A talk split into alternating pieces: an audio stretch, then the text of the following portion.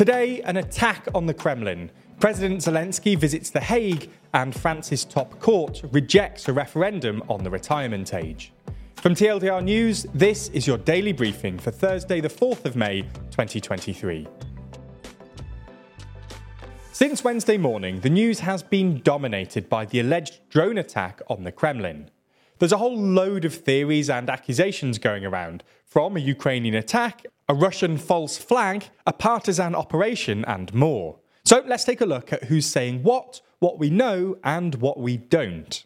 The Kremlin has described the incident as a planned terrorist attack and assassination attempt against Vladimir Putin, carried out by the Ukrainian government. The alleged attack saw two drones aimed at the Kremlin, which were disabled thanks to the timely actions of the military and special services. The Kremlin says Russia reserves the right to take retaliatory measures where and when it sees fit. Multiple videos circulating on social media show smoke rising above the Kremlin early on Wednesday morning and a flying device exploding into flames above the dome of the Kremlin Senate building. Responding to the accusations, Ukraine's President Zelensky, who was on a visit to Finland, denied any Ukrainian government involvement, saying, We don't attack Putin or Moscow. We fight on our territory. We are defending our villages and cities. Statements from Zelensky's spokesperson and advisers say that it would not make sense for Ukraine to carry out such an attack and that it would simply allow Russia to try and justify more mass strikes on Ukraine. If the question is, would Ukraine have been able to strike the Kremlin? The answer is probably yes. Despite typically not claiming responsibility, Ukraine is thought to have carried out drone attacks in Russia or Russian occupied territories. According to the BBC, there have been more than 20 suspected drone attacks like this since the beginning of 2023. Even if the drone attack was carried out by Ukraine or a Ukraine aligned group, the description of it as an assassination attempt against Putin seems overly dramatic. For starters, Putin was not in the Kremlin at the time and is known to often work and stay elsewhere. Someone looking to kill Putin would have been aware of all this. Plus, it's questionable as to whether the drone in question would have been able to effectively penetrate the walls of the Kremlin. As such, a number of commentators have suggested that if it was a Ukrainian attack, then it would most likely be a performative strike, demonstrating that not even Moscow is out of reach. Some have claimed that the incident was a false flag carried out by Russia itself. Former US Deputy Assistant Secretary of Defense Mick Mulroy said Russia could have fabricated the attack to use it as pretext to target President Zelensky.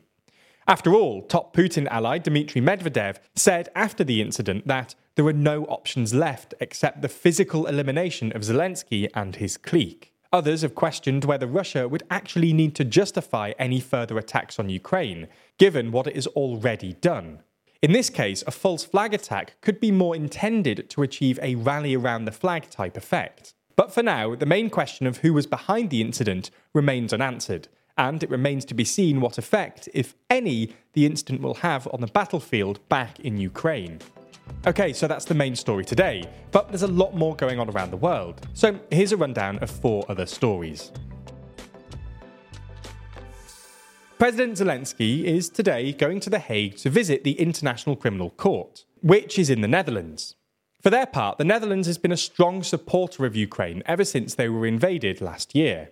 A couple of months ago, the ICC actually issued an arrest warrant on Vladimir Putin, meaning that if he steps foot in the territory of any country that's a signatory of the Treaty of Rome, then they should arrest him. The ICC put the arrest warrant out because they claim that he's responsible for the war crime of unlawful deportation of children and unlawful transfer of children from occupied areas of Ukraine to the Russian Federation. As we discussed in the spotlight today, Zelensky's visit comes merely a day after the Russian government claimed that it shot down a Ukrainian drone that had intended to try and assassinate Putin. There's more on the way, but be sure to subscribe and ring the bell to make the daily briefing part of your daily routine, or just search for us on your podcast app to listen along. Police in Brazil have today raided the home of Jair Bolsonaro as part of an investigation into falsified COVID 19 vaccination documents. Some believe that his COVID vaccine records were falsified so that the former president could go to the United States. The police claim that false vaccination certificates resulted in the alteration of the true COVID 19 vaccination status of the individuals in question. As a result, the individuals in question were able to omit vaccination certificates and use them to evade health restrictions put in place by authorities in Brazil and the United States. Some have suggested that this police probe may answer questions about how Bolsonaro, who himself promised not to get a COVID 19 vaccine, was registered as vaccinated in February. For his part, Bolsonaro has claimed that he never got a COVID vaccine and that he was surprised by the search. He claimed nothing was falsified. France's constitutional court has rejected a last ditch attempt by left wing lawmakers to hold a referendum on capping the minimum retirement age at 62.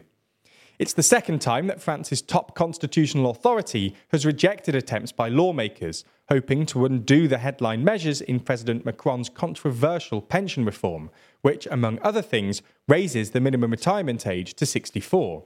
The council said the proposal for a referendum did not satisfy conditions set out in the French constitution. If the proposal had been greenlit by the Constitutional Council, it would have launched a complex process that would not even guarantee a referendum. The Shared Initiative Referendum, known as RIP, was introduced in 2008, but has never actually led to a referendum. In this case, supporters of capping the retirement age at 62 would have had nine months to collect signatures from at least 4.8 million people. That's 10% of registered voters. After that point, the government would choose between sending the proposed bill to Parliament for a debate and vote, or putting it up for a public referendum. Opposition parties and unions are calling for another major day of demonstrations on June the 6th, just days before a small centrist regional parliamentary group presents a draft bill to scrap the retirement age reform.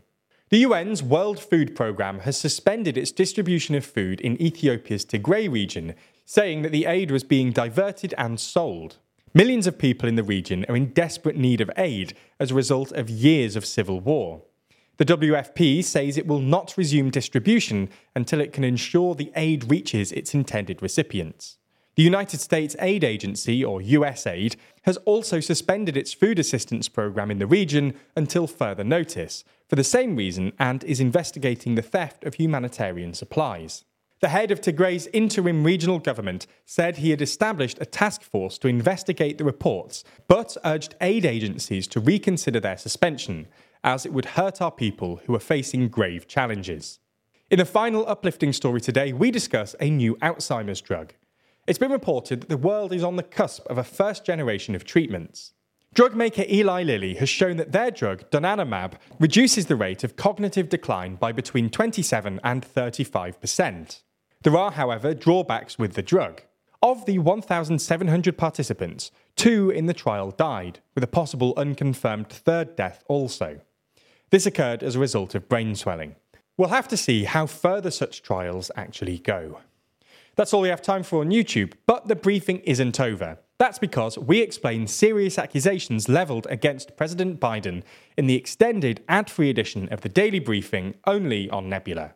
That's the streaming service we're building with a bunch of our creator friends, many of whom you're likely to be already watching. That means that by signing up, you not only get an extended ad free daily briefing every single day, you also get to watch exclusive and ad free videos from the best educational creators on YouTube. That's things like RealLifeLore's incredible modern conflicts, which breaks down contemporary disputes around the world, Neo's Underexposure, which beautifully dives into complex and shadowy topics you've always wanted to know more about, or Extremities from Wendover Productions, which uncovers some of the world's most remote places. All of these are only available on Nebula, just like our extended daily briefings and a whole bunch of other exclusive TLDR content which never comes to YouTube. If you want to sign up, use the link in the description so that they know you came through us. That helps us out a whole lot,